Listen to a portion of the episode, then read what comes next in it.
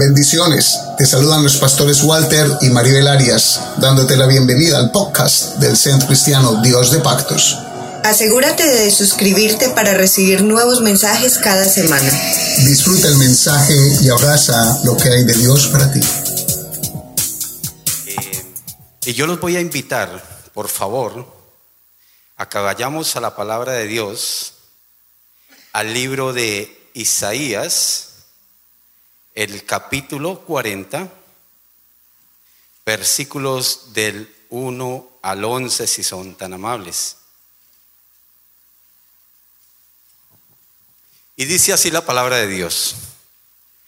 Consolaos, consolados, pueblo mío, dice vuestro Dios. Hablad al corazón de Jerusalén, decile a voces que su tiempo es ya cumplido, que su pecado es perdonado que doble ha recibido de la mano de Jehová por todos sus pecados. Vos que clama en el desierto, preparad camino a Jehová, enderezad calzado en la soledad a nuestro Dios. Todo valle sea alzado y bájese todo monte y collado, y lo torcido se enderece y lo áspero se allane. Y se manifestará la gloria de Jehová y toda carne juntamente la verá, porque la boca de Jehová ha hablado. Voz que decía, da voces. Y yo respondí, ¿qué tengo que decir a voces? Que toda carne de hierba y que toda su gloria como flor del campo. La hierba se seca, la flor se marchita, porque el viento de Jehová sopló en ella, ciertamente como hierba es el pueblo. Séquese la hierba, marchítese la flor, mas la palabra de Dios nuestro permanece para siempre. Súbese sobre un monto alto, anunciadora de Sión. Levanta fuertemente tu voz, anunciadora de Jerusalén. Levántala, no temas. Di a las ciudades de Judá, ved aquí al Dios vuestro. He aquí que Jehová el Señor vendrá con poder y su brazo señoreará. He aquí que su recompensa viene con él y su paga delante de su rostro. Como pastor apacentará su rebaño, en su brazo llevará los corderos y en su seno la llevará. Pastoreará suavemente a las recién paridas. Les voy a invitar a que inclinemos nuestro rostro, acompáñenme en una oración si son tan amables. Padre amado Señor, es ante ti, delante de ti que me presento, Señor, como tu Hijo, Señor, como ese vaso, Señor, el cual tú has hecho, Señor te pido en este momento, Señor, que tú seas llenándome aún más, Señor, de tu unción, Señor. Padre Santo, yo como ser humano, como expositor de tu palabra, Señor, he hecho lo diligente delante de ti. Ahora te pido, Señor, que lo sobrenatural lo coloques sobre mí, Señor. Que tu Espíritu Santo hable a través de mí yo te pido por este pueblo, por las personas que nos ven por el internet, Señor. Padre Santo, yo sé que es el deseo de tu corazón, Señor. Que Padre Santo, Señor, crea dentro de ellos un espíritu nuevo, Señor. Aún más revelación de tu palabra, Señor. Abre el entendimiento, Padre Santo, porque solamente tú lo puedes hacer, Señor. Para que esta palabra, Señor, cumpla el propósito por el cual tú la has enviado, Señor. Y que este pueblo, Señor, sea viviendo por ella. En el nombre poderoso de Jesús y el pueblo de Dios dice, amén y amén. ¿Qué tal si le damos la gloria, la honra al que merece toda gloria y honra, al Dios Todopoderoso? Bueno, para Dios no hay casualidades. Ustedes lo saben. Hay propósitos. Yo no me puse de acuerdo con mi pastor Walter acerca de la predicación. Es más, él iba a traer una serie de predicaciones y yo iba a predicar después. Pero Dios se mueve como Él quiere. Y es increíble cómo encaja esta predicación en ese río que Él venía. Él habló acerca de las garantías para este año y habló acerca de la tentación, porque la tentación siempre va a estar, pero en su palabra Dios nos dice que así como llega la tentación, Dios también nos da la salida para esa tentación. Habló de las circunstancias. Las circunstancias también van a estar. Dice la palabra de Dios, en el mundo tendréis aflicción, pero confiad que yo he vencido al mundo, dice nuestro Señor Jesucristo. Pero también hablamos de las pruebas. ¿Qué hacen las pruebas en nuestras vidas? En nuestras vidas lo que hace es probar nuestra fe. Dice que nuestra fe va a ser probada como se prueba el oro, como se prueba la plata. Entonces nuestra fe siempre va a estar probada. Pero habló de un cuarto punto, las consecuencias. Y él habló específicamente de Deuteronomio 30, 15 y 16, Esto no es ninguna casualidad, es algo maravilloso. Mira lo que dice la palabra en Deuteronomio 30, 15 y 16. Mira, yo he puesto delante de ti hoy la vida y el bien, la muerte y el mal. Porque yo te mando hoy que ames a Jehová tu Dios, que andes en sus caminos y guardes sus mandamientos, sus estatutos y sus decretos, para que vivas y seas multiplicado. Y Jehová tu Dios te bendiga en la tierra en la cual entras para tomar posesión de ella. Algo maravilloso. Dios coloca la vida delante de nosotros. También coloca la muerte, las bendiciones, las maldiciones. Dios lo coloca. ¿Quién escoge? Nosotros escogemos. Tú escoges. Ahora, mira, es muy importante nosotros y les voy a invitar primero que todo, esta, nuestra iglesia es una iglesia con una visión bereana, de células espirituales bereanas, una visión celular.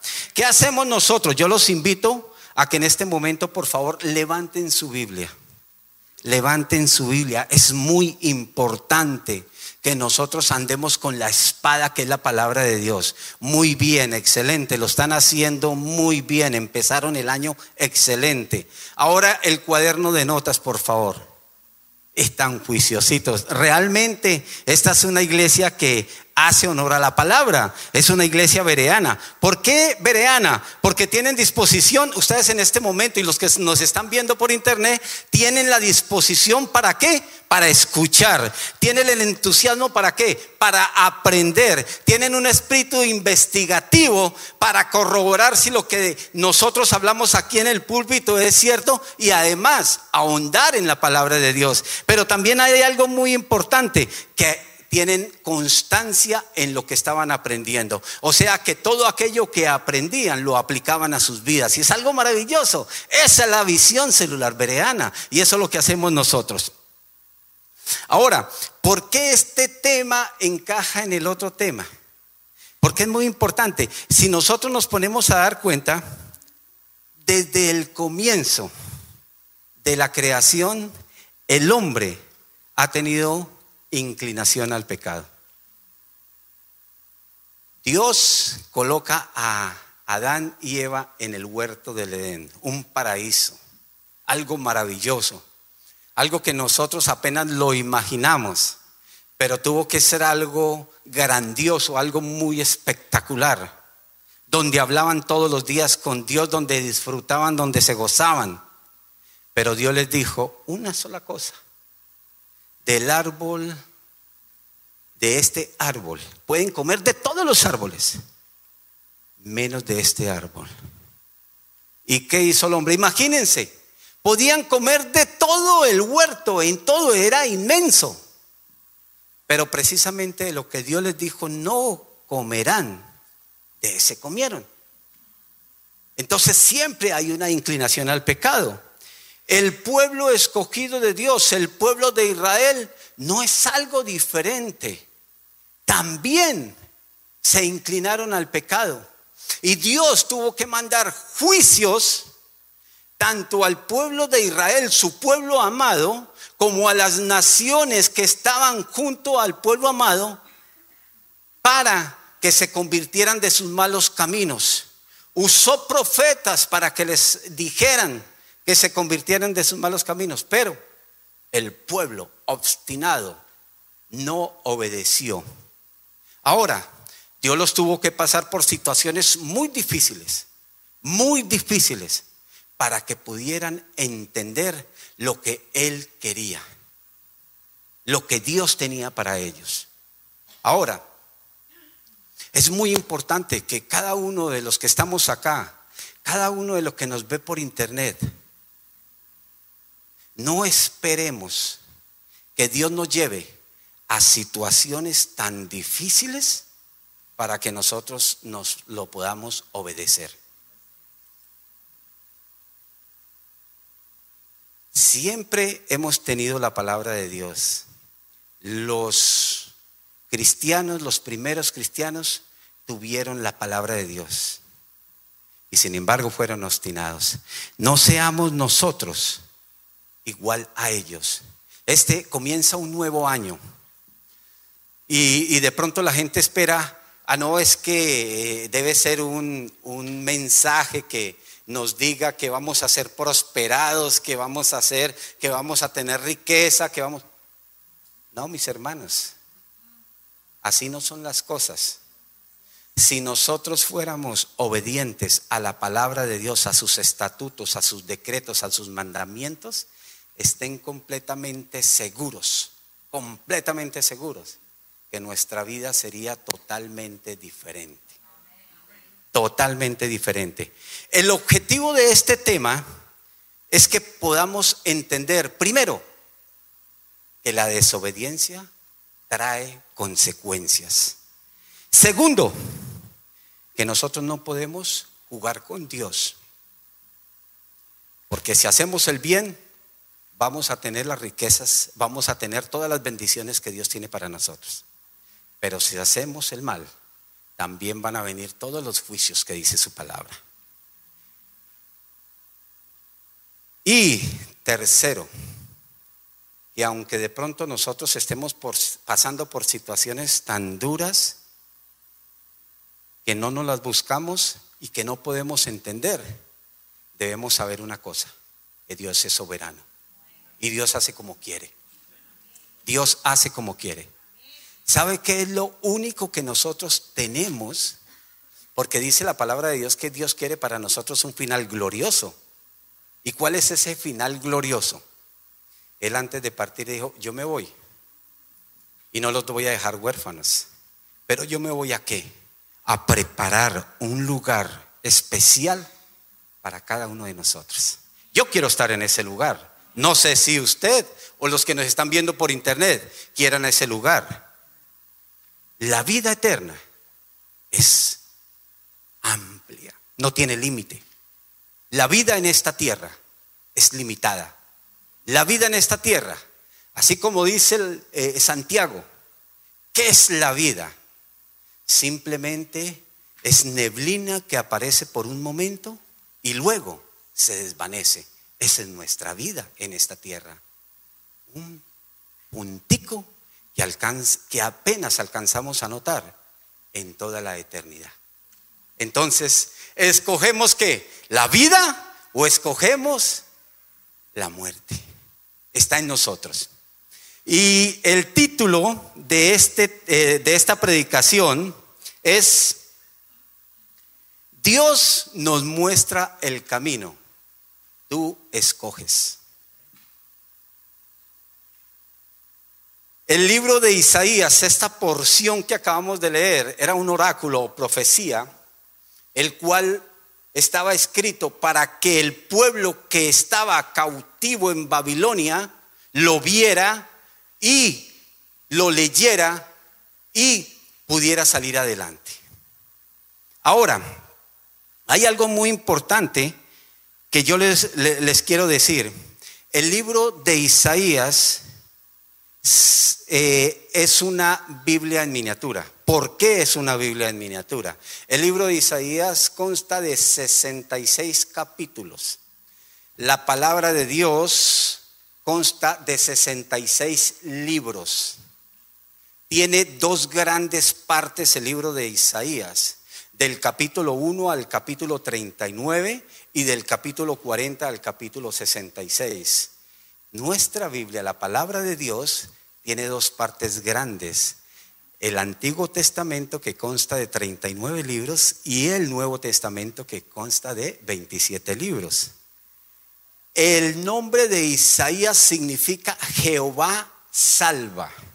Jehová salva. Y el profeta Isaías es conocido como el profeta evangélico. Isaías tuvo un ministerio de 40 años. Para que ustedes tengan una idea, el ministerio del apóstol Pablo fue de 20 años. Imagínense, el ministerio de, Isaías fue de 40 años. Él inició su ministerio a los 20 años y terminó a los 60 años. Ministerio oficial, porque él antes profetizó y después siguió profetizando. Participó en el reinado de Judá, o sea, en el reino del sur, en el gobierno de cinco reyes. En, en las finales del rey Usías, que fue cuando Dios lo llamó, eh, Jotán, Acaz, Ezequías y los primeros años de Manasés. El libro de Isaías es el segundo libro más grande en extensión después del libro de Salmos. Yo sé que ustedes son vereanos y qué rico que puedan ahondar en el conocimiento de todas estas cosas. Ahora, vamos a tocar cuatro puntos muy importantes en esta noche. Primero, Dios nos advierte. Segundo, Dios nos hace una invitación. Tercero, la palabra de Dios se cumpla, se cumple. Y cuarto, Dios nos consuela y nos restaura. Algo maravilloso. Y vamos al primer punto, si son tan amables. Y voy a leer Deuteronomio 26 del 16 al 19. Jehová tu Dios te manda hoy que cumplas estos estatutos y decretos. Cuida pues de ponerlos por obra con todo tu corazón y con todo tu alma. Esto es cuando Dios escoge al pueblo de Israel y le dice, tú vas, a, tú vas a entrar a poseer la tierra prometida, pero yo te voy a decir cómo tienes que poseerla. Has declarado solemnemente hoy que Jehová es tu Dios. Nosotros hemos declarado que Jehová es nuestro Dios. ¿Ustedes lo, han hecho? Levante su mano si han hecho que Jesús es nuestro Señor, que Jesús es nuestro dueño, que Él es el Rey de Reyes y Señor de Señores. Muy bien. Has declarado solemnemente hoy que Jehová es tu Dios y que andarás en sus caminos. Escuchen muy bien. Y guardarás sus estatutos, sus mandamientos y sus decretos y que escucharás su voz. Es muy importante que nosotros empecemos a preguntarnos en lo más interno de nuestro corazón, ¿será que si yo he declarado que Jehová es mi Dios, estoy guardando sus estatutos, estaré andando por sus caminos, estaré guardando sus mandamientos y sus decretos, estaré escuchando la voz de Jehová? Es importante que nosotros nos hagamos esas preguntas porque trae conciencia a nosotros mismos de lo que estamos o no estamos haciendo. Y Jehová ha declarado hoy que si tú eres pueblo suyo, de su exclusiva posesión, nosotros somos pueblo de Él, de su exclusiva posesión. Nosotros somos nación santa, pueblo adquirido por Dios, es algo maravilloso. Como te lo ha prometido, para que guardes todos tus mandamientos, a fin de exaltarte sobre todas las naciones que hizo. Miran esta promesa tan hermosa. ¿Para qué Dios nos escogió? ¿Y para qué Dios desea que nosotros andemos en sus estatutos, en sus decretos, en sus mandamientos? ¿Para qué miran esta maravillosa promesa? Para, a fin de exaltarse sobre todas las naciones. ¿Quieres ser exaltado entre todas las naciones? Guarda los preceptos, los caminos, anda en los caminos de Dios, escucha su voz. Es muy importante. Dice, para loor y fama y gloria, y para que seas un pueblo santo a Jehová tu Dios, como Él lo ha dicho. Dice, a través del profeta Isaías, Dios advierte a su pueblo y a las naciones sobre el juicio venidero si no se convierten de sus malos caminos. Para que tengan un poco de referencia, el Reino Unido el reino unido de, de- de Israel. Saúl, David, Salomón. La época gloriosa de David y Salomón, la época gloriosa de Israel. Algo maravilloso. Pero cuando muere, eh, cuando muere Salomón, el reino se divide. Roboán, su hijo, pasa a ser el primer rey del reino del sur, o sea, del reino de Judá, el cual era eh, capital Jerusalén. Y Jeroboán llega a ser el primer rey del reino del norte, diez tribus con él, el, eh, eh, del cual su capital es Samaria. Se divide el reino. Se dividen por circunstancias que en otro, en, en en otro momento hablaremos de ello.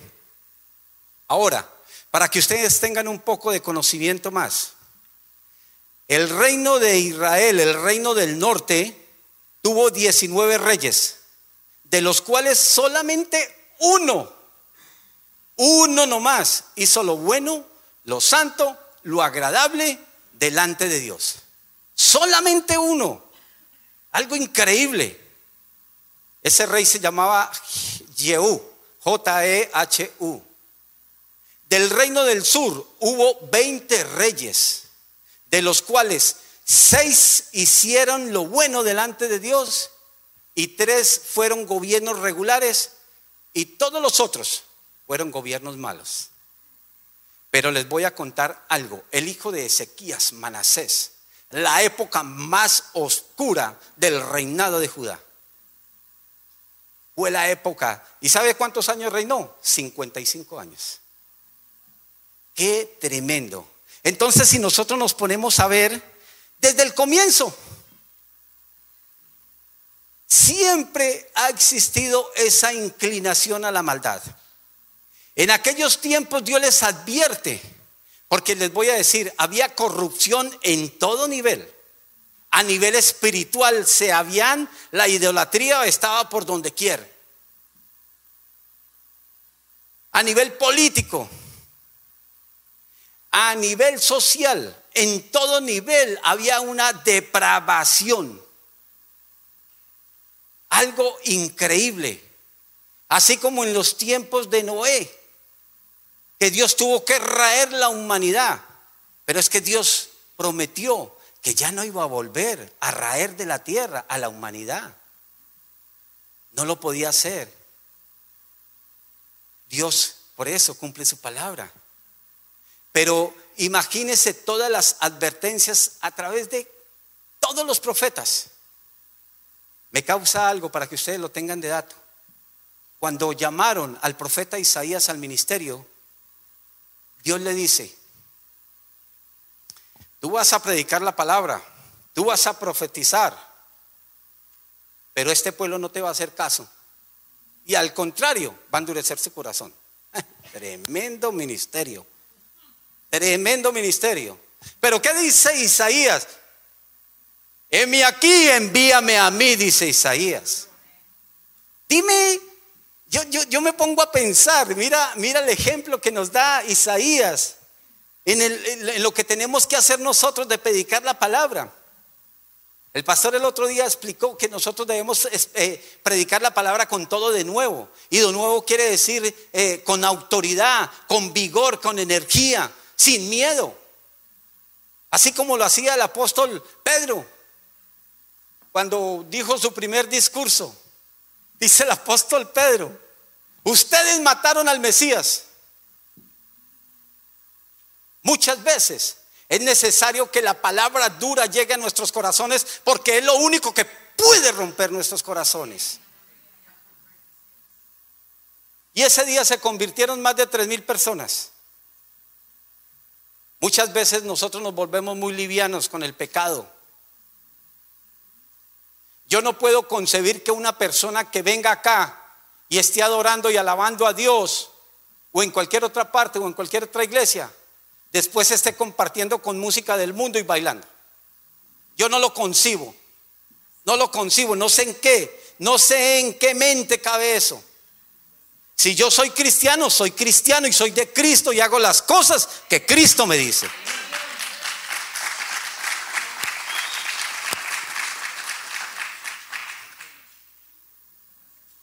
Dios le había advertido al pueblo acerca de las bendiciones y acerca de las maldiciones. Pero ellos eligieron. Pero continuamente Dios nos, nos advierte a nosotros. Nos dice, anden por este camino porque les va a ir bien. Venga, no anden por ese camino porque ahí se van a tropezar y van a caer. Yo los voy a ayudar a levantar, pero es muy duro, no lo hagan. Siempre Dios nos está advirtiendo a través de su palabra, a través de todas las predicaciones, a través de la escuela ministerial, a través de las células. Todo lo que hacemos aquí, el objetivo principal es que se, los corazones cambien. Ese es el objetivo principal, que toda la gente pueda, que nosotros todos podamos andar en los estatutos, en los caminos de Dios. Eso es importantísimo. Ahora, yo los voy a invitar a algo. Léanse, por favor, capítulo 26, anótenlo, léanlo, porque esto va a traer conciencia a sus vidas. El capítulo 26, el capítulo 27, capítulo 28, capítulo 29 y 30 del libro de Deuteronomio. Mire, yo les voy a decir una cosa. Léasenlo porque lo que está allí escrito es lo que está sucediendo ahorita. Mira, textualmente lo está hablando. Por favor, ustedes, nosotros todos que somos vereanos, léasen para que traiga más conciencia a nosotros. Segundo punto, Dios nos hace una invitación. ¿Cuál fue el primer punto? Dios nos advierte. Muy bien. Dios nos hace una invitación y vamos al libro de Isaías, capítulo 40, versículo del 3 al 5.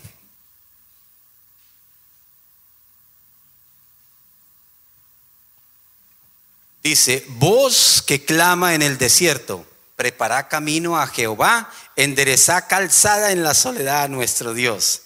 Dice, todo valle sea alzado y bájese todo monte y collado, y lo torcido se enderece y lo áspero se allane. Y se manifestará la gloria de Jehová y toda carne juntamente la verá, porque la boca de Jehová ha hablado.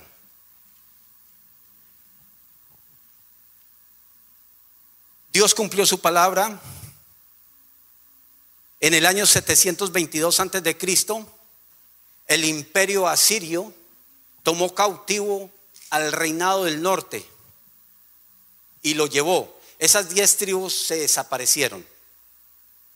En el año 586 antes de Cristo, el imperio babilónico llegó y arrasó con Jerusalén, o sea, con el reinado del sur.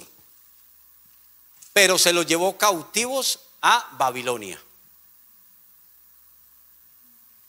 Las guerras han sido guerras en todos nuestros tiempos. Ustedes ven, han visto esas películas donde hay guerras y, que llegan y quitan cabezas y desbaratan y, y, violan y hacen todo eso. Eso es igualito lo que pasó en esa época, porque eran, eran, eran personas fieras eran de esos que quitaban cabelleras, eran de esos que estrellaban los niños contra las peñas, eran de esos que violaban doncellas, eran de esos que mataban los ancianos, eran de esos que arrancaban la piel a las personas. La maldad, la maldad del hombre. Ahora, ¿cuál sería la condición del corazón de este pueblo cuando estaba cautivo en Babilonia? Habían pasado por una experiencia emocional dolorosa, porque ellos vieron todo lo que les aconteció a su pueblo, todo lo que le hicieron, como quemaron su, ciudad, como, como destruyeron su templo, como derribaron los muros. Y como violaron sus doncellas, como mataron a sus ancianos, a los niños contra las peñas cómo descuartizaban a la gente. Ellos vieron, pasaron esa experiencia dolorosa y estaban allí cautivos en Babilonia. Otro punto para que anoten, por favor, leas en el Salmo 137 y ahí van a ver ustedes la condición del pueblo. Ahí van a ver la condición, cómo se encontraban emocionalmente en ese momento. Ahora, cuando dice la palabra que bajar el monte y subir el, y subir el, y subir el collado y que se allane, porque primero quiero decirles algo. La condición de ese pueblo era qué? Una, una condición de felicidad. Claro que no. ¿Era una condición de alegría y de gozo? Claro que no. Primero, estaban esclavos. Segundo, tenían todas estas cosas, sus recordatorios en la mente de lo que había hecho ese pueblo con su propio pueblo. ¿Cómo se sentiría por todo el daño que habían recibido? Su corazón estaba destruido. Había odio en su corazón. Había rencor en su corazón. Había deseo de venganza en su corazón. Tremendo. Eso era lo que había. Pónganse ustedes en la posición de que pasen por una experiencia tan dolorosa como esa. ¿Cómo se sentirían? No estoy yendo lejos. ¿Cómo se sentirían que cogieran sus hijos y los destruyeran contra las peñas? Dime. Así la condición de este pueblo estaba, tenían un corazón hecho pedazos, unas emociones dañadas, un pueblo resentido, lleno de odio, lleno de rencor y mucho deseo de venganza. Pero cuando la palabra de Dios dice, baja el monte y el collado y lo áspero se allana, es hacer lo contrario que hay en el corazón de ellos. O sea que Dios les está diciendo, yo quiero tener una experiencia sobrenatural con ustedes, pero primero ustedes son los primeros que tienen que buscar esa puerta para que esa experiencia sobrenatural se produzca. ¿Y qué es? Bajar el monte y el collado. Ahora, ¿qué es? Bajar el odio y subir qué? El amor. Bajen el rencor y suban el perdón. Bajen el deseo de venganza y suban la reconciliación. Eso era lo que Dios les estaba diciendo. Yo quiero tener esa experiencia sobrenatural con ustedes. Yo los quiero restaurar, pero ustedes tienen que hacer esta parte. Dice la palabra de Dios en Mateo 3 del 1 al 3.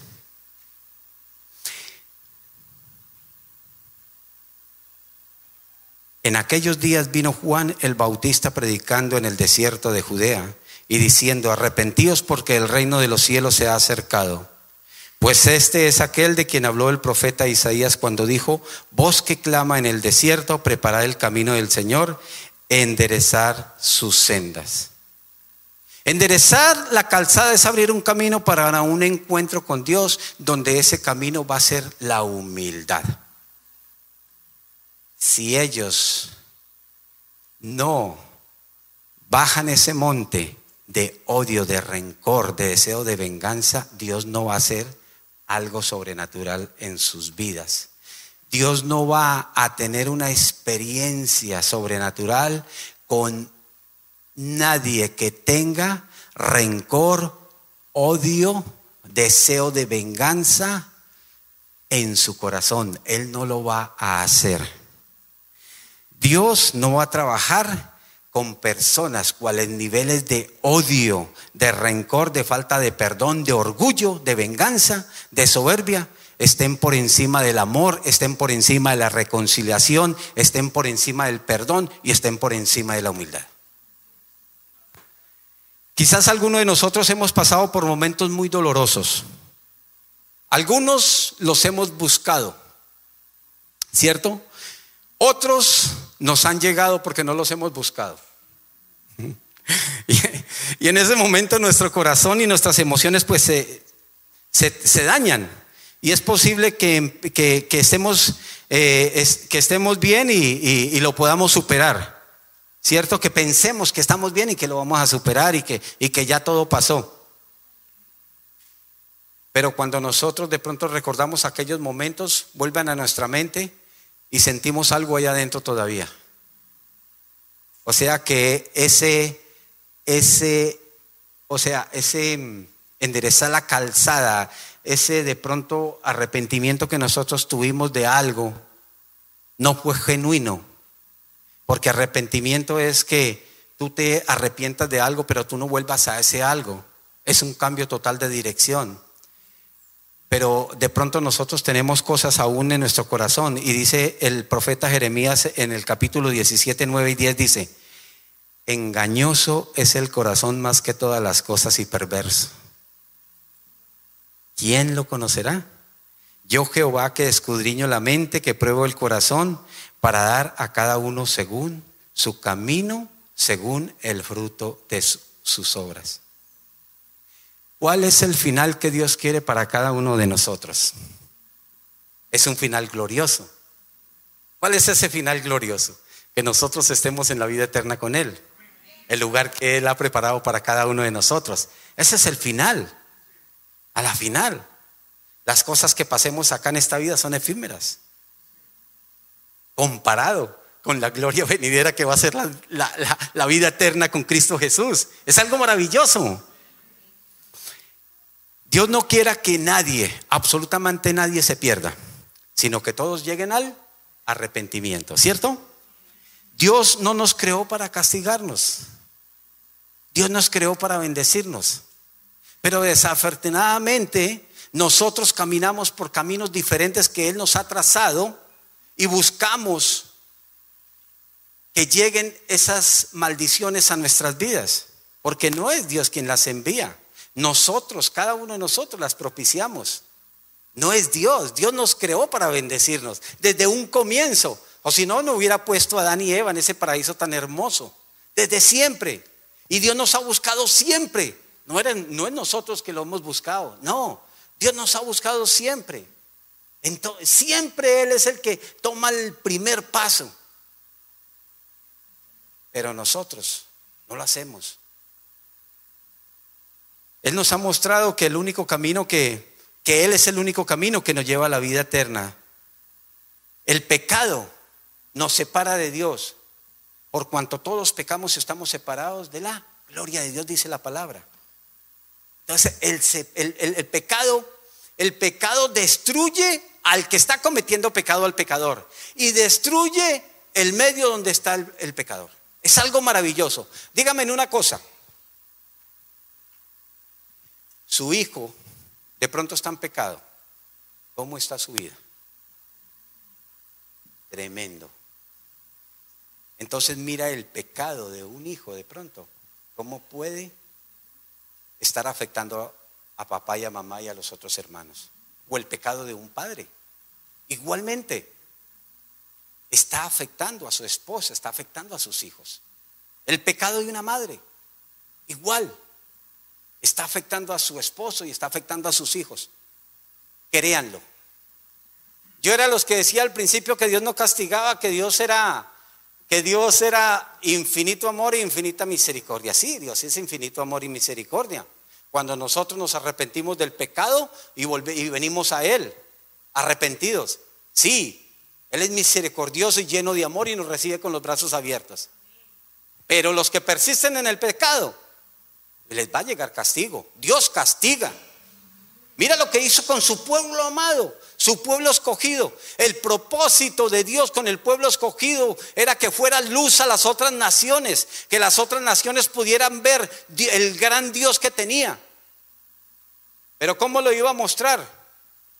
Si este pueblo era desobediente, duro de servir, como ahora mismo, esta pandemia, para mí, para mi vida ha sido, ha sido maravillosa, para mí, mi experiencia. Ha sido maravillosa. Porque he llegado a tener más acercamiento a Dios de una manera sobrenatural. Ha sido maravilloso. Eh, lo que ha hecho Dios en mi vida. El deseo de, de aprender cada día más de Él escudriñar la palabra, algo maravilloso ha pasado. Y, me dio el COVID. También me dio el COVID. Pero ¿sabes qué? Estoy esperando, estaba esperando, porque ya me tomé los resultados, tranquilos, no se preocupen. Ya me tomé los resultados, tengo dos negativos, ¿oyen? Pero yo estaba esperando, estaba esperando lo, que me diera algo. No me dio nada. Me dieron fue deseos de estudiar la palabra y hacer ejercicio. Qué maravilloso. Dios es grande. Le dio a mi esposa y le dio a mi hija. Y bendito Dios, no tuvieron sino un pequeño ascenso de fiebre muy, muy poquito y no fue nada más. Entonces uno ve que Dios es la fidelidad de Dios. Es la fidelidad de Dios en las vidas de uno. Cuando uno guarda sus caminos, cuando uno guarda sus estatutos, cuando uno mantiene escuchando la voz de Él, es algo maravilloso. Tercer punto, la palabra de Dios se cumple. Acompáñenme por favor a Isaías 40 del 6 al 8. Y yo respondí, ¿qué tengo que decir a voces? Que toda carne es hierba y toda su gloria como flor del campo. La hierba se seca y la flor se marchita, porque el viento de Jehová sopla en ella, ciertamente como hierba es el pueblo. Séquese la hierba, marchítese la flor, mas la palabra de Dios nuestro permanece para siempre. Por encima de toda la fragilidad humana, la palabra de Dios, lo que Dios ha determinado, lo que Dios ha dicho, eso es lo que se va a cumplir. ¿Cierto? Tal vez nosotros los seres humanos tenemos muchas preguntas porque muchas veces no entendemos las cosas que nos suceden. No las entendemos. Formalmente que le demos, Señor, pero si yo estoy en tus caminos, Señor, pero si yo oro, Señor, si yo ayuno, yo te busco, yo te busco en todo momento, yo, yo hago tu voluntad. Pero no llegan cosas. Y nos, y nos, y nos ponemos a pensar, porque es que no nos llega una, nos llegan dos y nos llegan tres y nos llegan cuatro. Y decimos, Señor, pero ¿qué estoy haciendo mal? Cuando nos pase eso, Dios siempre tiene propósitos con cada cosa que nos suceda. Como les digo, aquí, aquí, en esta tierra, donde la vida es efímera, como lo dice la palabra de Dios, como la hierba que se marchita. Así es nuestra vida acá. Podemos pasar tribulación y angustia en esta tierra. Pero dice Dios que allá todo dolor se va a acabar. Va a ser de gozo porque vamos a estar con nuestro Señor allá. Eso es lo más importante. Ese, es, el fin glorioso para cada uno de nosotros, los que nos, nos mantengamos en sus caminos. Entonces es muy importante que entendamos eso. Pero también aquellos de pronto que no andan en sus caminos y que han cometido errores. Pero así como Dios anunció juicio por medio de sus profetas a su pueblo, Así también, si no se convertían de sus malos caminos y su palabra se cumplió, de igual manera cumplió las promesas para librarlos del cautiverio, aún teniendo la culpa a ellos. Mira lo tremendo que es esto. Dice Isaías 55, 10 y 11. Porque como desciende de los cielos la lluvia y la nieve y no vuelve allá, sino que riega la tierra y la hace germinar y producir y da semilla al que siembra y pan al que come, así será mi palabra que sale de mi boca, no volverá a mi vacía, sino que hará lo que yo quiero y será prosperada en aquello para lo que la envié. Esa es la palabra de Dios. La palabra de Dios se va a cumplir en todo momento. Para terminar, vamos al cuarto punto. Dios nos consuela y nos restaura. Y dice Isaías 41, consolaos, consolaos, pueblo mío, dice vuestro Dios. Y el 40, 11 dice, como pastor apacenterá su rebaño, en su brazo llevará los corderos y en su seno los llevará, pastoreará suavemente a los recién paridas. Aun cuando merezcamos los duros momentos por los cuales nosotros estemos pasando, tenemos un Padre amoroso y misericordio que nos consuela cuando nosotros volvemos nuestros caminos de malos caminos a los buenos caminos, nos, nos reconciliamos con Él. Él nos perdona, Él es misericordioso y Él es amor. Ahí Él nos perdona y nos consuela. Dice Ezequiel, la palabra 34 del 12 a 14, dice, como reconoce su rebaño el pastor el día que está en medio de sus ovejas esparcidas, está hablando este oráculo acerca de cuando, estaban cuando estaba esparcido el pueblo. Así reconoceré mis ovejas y las libraré de todos los lugares en que fueron esparcidas el día del nublado y de la oscuridad. Al día, aquellos días que andaban en los malos caminos. Y yo las sacaré de los pueblos y las juntaré de las tierras, los traeré a su propia tierra y las apacentaré en los montes de Israel, por las riberas y en todos los lugares habitados del país. Esto se cumplió cuando el, imperio medo-persa toma el control del imperio, eh, domina el imperio babilónico y el rey Darío eh, promulga un edicto en el cual el, el pueblo que estaba cautivo podía regresar a Jerusalén. Mira cómo Dios cumple la palabra. En buenos pastos los apacentaré, dice, y en los altos montes de Israel estará su aprisco. Allí dormirán en el buen redir y en los pastos suculentos serán apacentados sobre los montes de Israel. Dime, está tan hermosas estas promesas que tiene el Señor para los que enderezan sus caminos y se vuelcan totalmente a Él. Es algo maravilloso lo que tiene el Señor para cada uno de nosotros. Yo no sé si tú estás entendiendo esta palabra. Porque es muy importante para nosotros empezar este nuevo año. Es muy importante. Dice la palabra en Isaías 49, 9, 10, para que digas a los presos, salid a los que están en tinieblas, en los que están en oscuridad, en los que están en malos caminos, mostraos en los caminos serán apesentados y en todas las alturas tendrán sus pastos. No tendrán hambre, ni sed, ni calor, ni sol los afligirá, porque el que tiene de ellos misericordia los guiará y los conducirá a manantiales de agua. Esto de habla de que nosotros hagamos la voluntad de Dios y todas las promesas que vamos a tener. Es que es maravilloso, la palabra de Dios no habla sino de promesas para nosotros, su pueblo. Y nosotros no, ¿será que son muchas promesas para que nosotros no las obtengamos? ¿Será que Dios es demasiado? Sí, Dios es demasiado. Y para aquellos que están pasando por momentos difíciles y dolorosos, los cuales llegan sin motivo, Dios siempre tiene propósitos grandes con lo que acontece. Y en 2 de Corintios, el capítulo 1, del 3 a 6 dice, bendito sea el Dios y Padre de nuestro Señor Jesucristo, Padre de misericordia y Dios de toda consolación, el cual nos consuela en todas nuestras tribulaciones para que podamos también nosotros consolar a los que están en cualquier tribulación por medio de la consolación con que vosotros somos consolados por Dios. Porque de la manera que abundan en nosotros las aflicciones de Cristo, así abunda también el, el mismo Cristo, nuestra, nuestra consolación. Pero si somos atribulados es para vuestra consolación y salvación. Y si somos consolados es para vuestra consolación y salvación, la cual se opera en el sufrir las mismas aflicciones que nosotros también padecemos. Tremendo. Dios, Cristo fue perfecto, el verbo, el logo, fue a la cruz, murió por todos nosotros. No tenía que pasar por eso. Él sufrió todos nuestros dolores, todas nuestras aflicciones.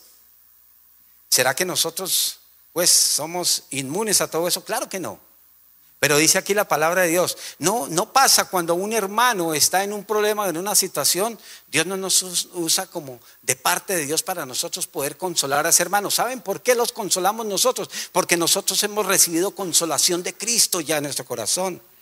Y esa misma consolación que Dios nos ha dado, nosotros podemos consolar a los demás. Entonces es muy, muy importante conocer todos los propósitos de Dios. Gracias por escuchar a nuestro podcast. Te invitamos a que nos sigas en las redes sociales como Facebook, YouTube e Instagram. Busca bajo el nombre Dios de Pactos Florida. Esperamos que este mensaje te haya edificado y por favor compártelo a otros.